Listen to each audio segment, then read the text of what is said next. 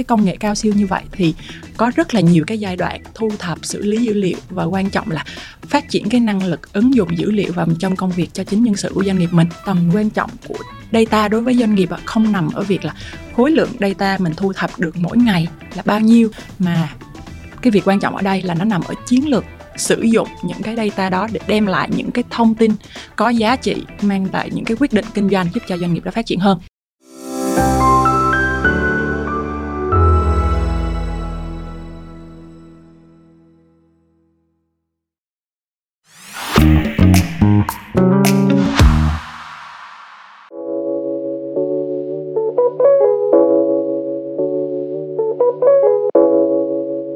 Xin chào quý vị khán giả đã đến với chương trình Việt Nam Entrepreneur trên kênh V Success. Tôi là Vanessa Phan, hiện nay là giám đốc điều hành của công ty Analytics chuyên cố vấn tăng trưởng doanh nghiệp bằng công nghệ và dữ liệu. Và đây là vlog thứ tư trong chuỗi các vlog chia sẻ những cái kinh nghiệm như là cách làm mà chính Vanessa đã đúc kết được trong suốt chặng đường gần 10 năm làm việc với nhiều vị trí, vai trò khác nhau cũng như là ở nhiều công ty thuộc các cái ngành khác nhau và phục vụ cho cái mục tiêu là tăng trưởng doanh nghiệp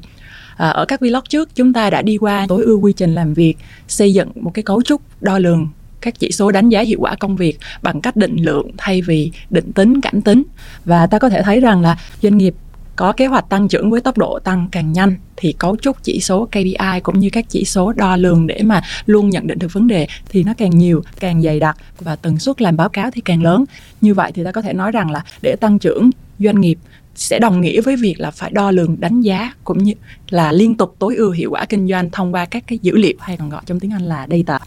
Và đó cũng là tiền đề cho vlog ngày hôm nay. Bước tiếp theo trên chặng đường tăng trưởng doanh nghiệp với quy mô các công ty vừa và nhỏ là quy mô SME vlog ngày hôm nay chúng ta sẽ giải thích cho các đối tượng là non tech hay còn gọi là không phải là dân kỹ thuật. Và chúng ta sẽ giải thích vào ba phần chính. Phần 1 chúng ta sẽ trả lời cho câu hỏi là doanh nghiệp nào thì sẽ cần bắt đầu nghĩ đến việc làm dữ liệu, làm data. Phần 2 chúng ta sẽ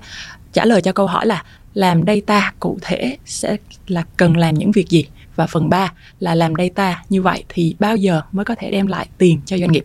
Đó là ba phần chính của vlog ngày hôm nay. Chúng ta bước vào phần đầu tiên là phần 1, doanh nghiệp nào thì cần bắt đầu nghĩ đến dữ liệu. Khi nói đến dữ liệu doanh nghiệp, đa phần mọi người hay nghĩ đến việc là dùng các cái công nghệ cao siêu như là máy học, machine learning hay là AI trí tuệ nhân tạo. À, nhưng thật ra thì đó chỉ là một cái phần bề nổi của tảng băng ở phía trên mặt nước thôi. Để có được cái công nghệ cao siêu như vậy thì có rất là nhiều cái giai đoạn thu thập xử lý dữ liệu và quan trọng là phát triển cái năng lực ứng dụng dữ liệu vào trong công việc cho chính nhân sự của doanh nghiệp mình. Thì như vậy thì chúng ta có thể thấy là tầm quan trọng của data đối với doanh nghiệp không nằm ở việc là khối lượng data mình thu thập được mỗi ngày là bao nhiêu hay là công nghệ xử lý data cao siêu đến mức nào mà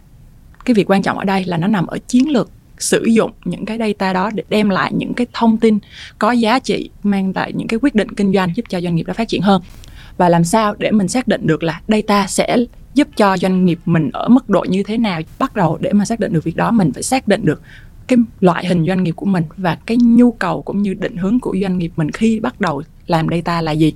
thường á là mức độ tác động và thời gian đạt hiệu quả của các cái chiến lược uh, những cái dự án dữ liệu sẽ có sự khác biệt rõ rệt giữa cái doanh nghiệp vận hành truyền thống và doanh nghiệp công nghệ. Đối với cái loại hình doanh nghiệp vận hành truyền thống chúng ta có thể lấy ví dụ như là chuỗi cửa hàng bán lẻ thời trang chuỗi uh, F&B uh, nhà hàng quán cà phê hay là những cái công ty giáo dục. Thì uh, đối với loại hình doanh nghiệp vận hành truyền thống như thế này các hệ thống trong doanh nghiệp dù có rất là nhiều, nhưng mà đa phần các hệ thống đó thì nhằm hỗ trợ cái quy trình làm việc. Và hầu hết các cái quyết định, kinh doanh quyết định trong công việc, nó dựa vào kinh nghiệm của những cái người đi trước. Và thông thường đó là định tính, giống như là mình đã biết rất là nhiều qua những cái vlog vừa rồi thì Vanessa cũng đã giải thích rồi.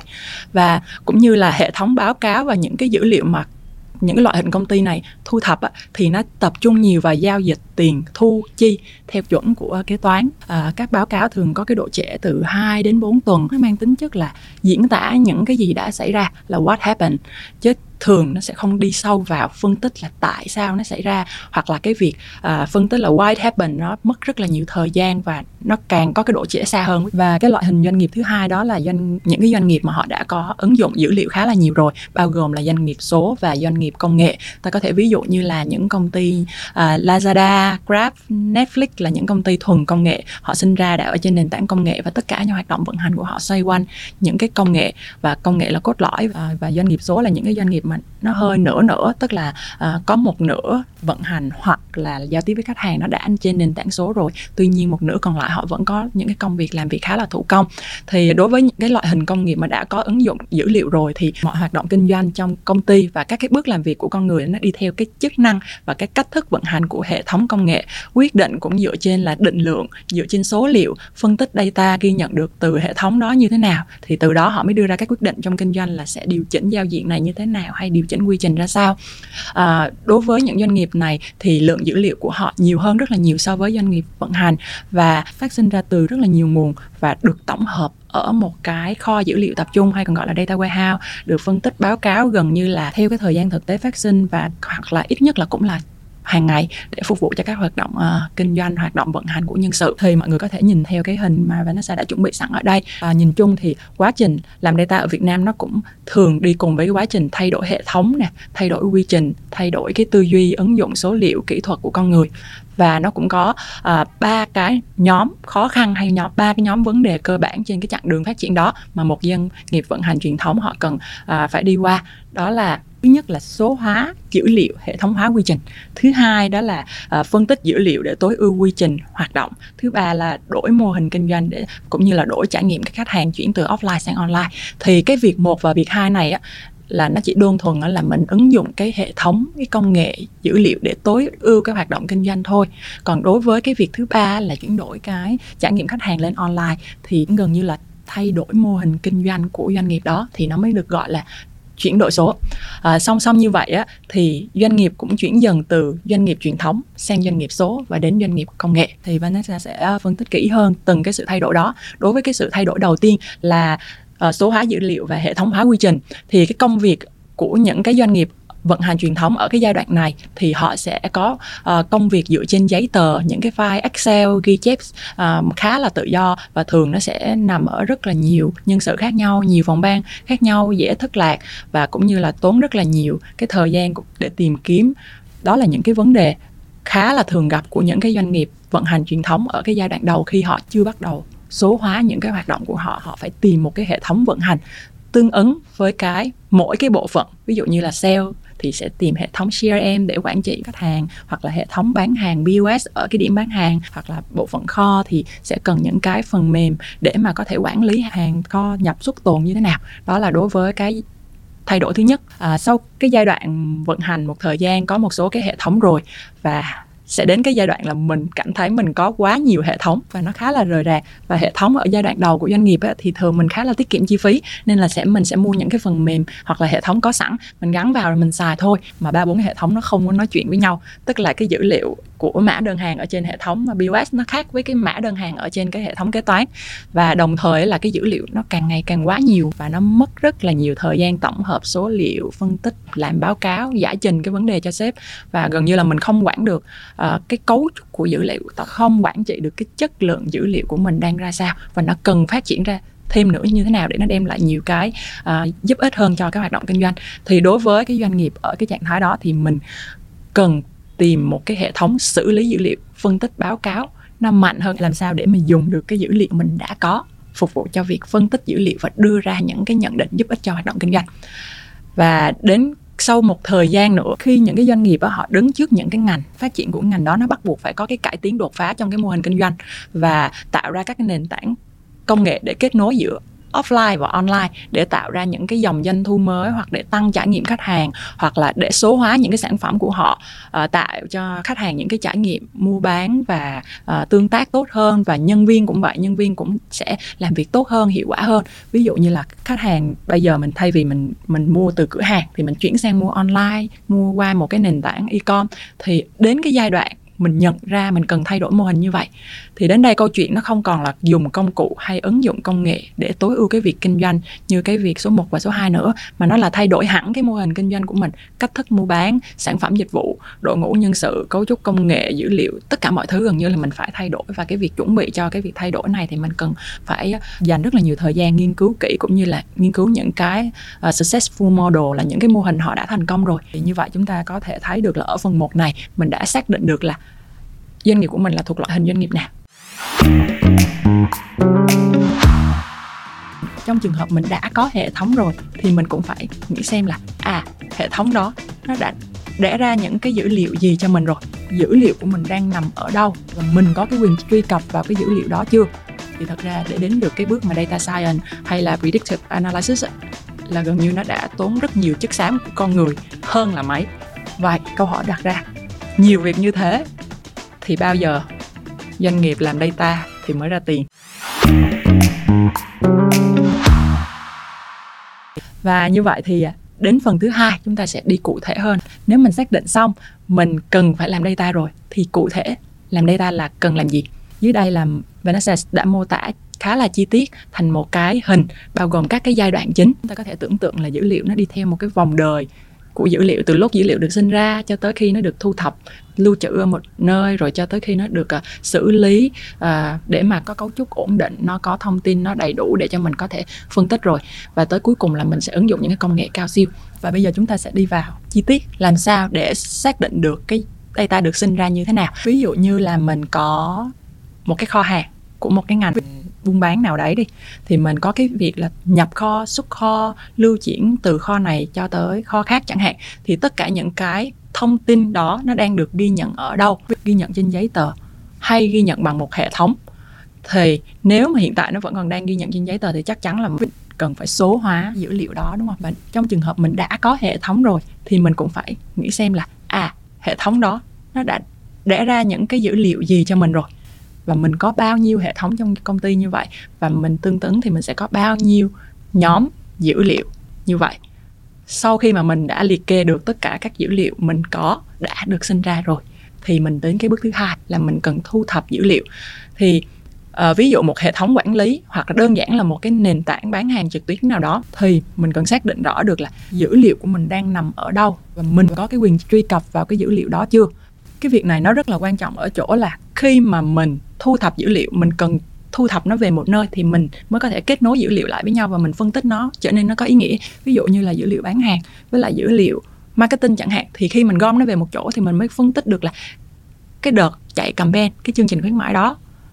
mình đã chạy bao nhiêu marketing, chi phí ở đâu, kênh nào và nó đem về cho mình bao nhiêu khách hàng khách hàng đó họ xem quảng cáo nào, thì mình buộc phải gom hết cả hai cái nguồn dữ liệu từ Facebook, Google và cái dữ liệu từ cái hệ thống bán hàng của mình về một chỗ, thì mình mới nối dữ liệu lại, mình mới biết được chính xác là những cái đơn hàng nào, nó đến từ những cái quảng cáo nào. Khi mà dữ liệu nó nhiều quá, mình không thể nào lưu ở trên file Excel, cũng không thể nào lưu ở nhiều file Excel thì mình không thể phân tích tập trung được. Mình bắt buộc phải nghĩ tới một cái nơi lưu trữ tập trung, thường người ta hay gọi là data warehouse, và cái kho dữ liệu tập trung này có thể lưu trữ ở một cái server vật lý, hoặc là nó có thể lưu ở trên điện toán đám mây tức là nó lưu online. Và những cái uh, nơi mà lưu trữ online hiện tại như là có Google BigQuery và có Amazon Cloud họ có thể uh, thay thế được cái server to to ở trong công ty của mình và mình có thể truy cập nhanh hơn. Sau khi mình đã thu thập và lưu dữ liệu vào một nơi rồi thì mình bắt đầu tới cái bước là process đó là mình cần phải xử lý cái dữ liệu đó. Thì chúng chúng ta đã biết là mình có rất là nhiều hệ thống dữ liệu thì cũng rất là nhiều bản ví dụ như bản giao dịch hàng ngày bản danh sách khách hàng thân thiết bản danh sách mã hàng hóa bản danh sách nhập kho, xuất kho, tồn kho. Tất cả những cái dữ liệu đó khi mình lưu vào trong cái kho hay cái gọi gọi là cái data warehouse thì nó gần như là chưa chắc nó đã có cái sự liên kết với nhau và nó giống như là mớ hỗn độn rất là nhiều. Thì mình phải có những cái bước xử lý để sắp xếp, cấu trúc nó lại cho nó có cái logic và nó có cái cấu trúc bài bản để khi mình truy xuất mà mình cần một cách nhanh nhất và phân tích nó phục vụ cái mục tiêu kinh doanh của mình. Thì bước này là một những những cái bước là mất thời gian nhất. Vì mình cần phải đi đào vào từng cái bảng dữ liệu. Khi mình lưu từ rất là nhiều nguồn, thì sau khi mình lọc ra được những cái mà bản mà mình cần rồi, ví dụ như bộ phận kinh doanh thì sẽ cần những cái bản chính như là bản giao dịch bản thông tin khách hàng bản à, thông tin giao hàng, những cái bản chính chính vậy thôi. Nhưng mà nó đã nằm lẫn ở trong hàng trăm cái bản khác thì mình phải tìm ra được. Sau khi mình tìm ra được rồi thì mình phải nhìn cái bản đó nó đã sạch chưa? Tức là dữ liệu của nó đã, một giao dịch là một giao dịch chứ nó không có bị ghi chồng thành hai, ba cái rồi mình không biết cái nào là cái nào. Rồi dữ liệu, thông tin nó có sai lệch hay không? Mã của nó là, mã ở trên giao diện hệ thống thì nó là mã bốn chữ số nhưng mà mã ở trong cái data nó nhiều khi nó đã đến mười mấy chữ số lận. Thì mình phải cleaning, mình phải dọn dẹp tất cả những cái đó để nó cùng với cái logic hiểu của business thì họ mới phân tích được. Mới diễn tả sơ qua thì mình có thể thấy được là nó rất là nhiều cái công việc và nó mang tính là mặc dù nó là kỹ thuật nhưng mà nó cần rất là nhiều công sức của những cái bộ phận kinh doanh để có thể nói được cho những cái bạn uh, kỹ sư dữ liệu hay còn gọi là data engineer hoặc là data analyst hay là những cái bạn uh, chuyên gia phân tích dữ liệu thì những cái bạn đó phải hiểu từ góc độ kinh doanh và sau đó mới đi vào tất cả mớ hỗn độn dữ liệu để các bạn có thể xử lý được. Sau khi à, mình đã làm xong rất là nhiều cái bước xử lý dọn dẹp rồi thì dữ liệu của mình đã được tút lại make up lại một cách rất là gọn gàng sạch sẽ và phục vụ cho cái bước tiếp theo. Đó là cái bước đi vào phân tích dữ liệu. Thì các bạn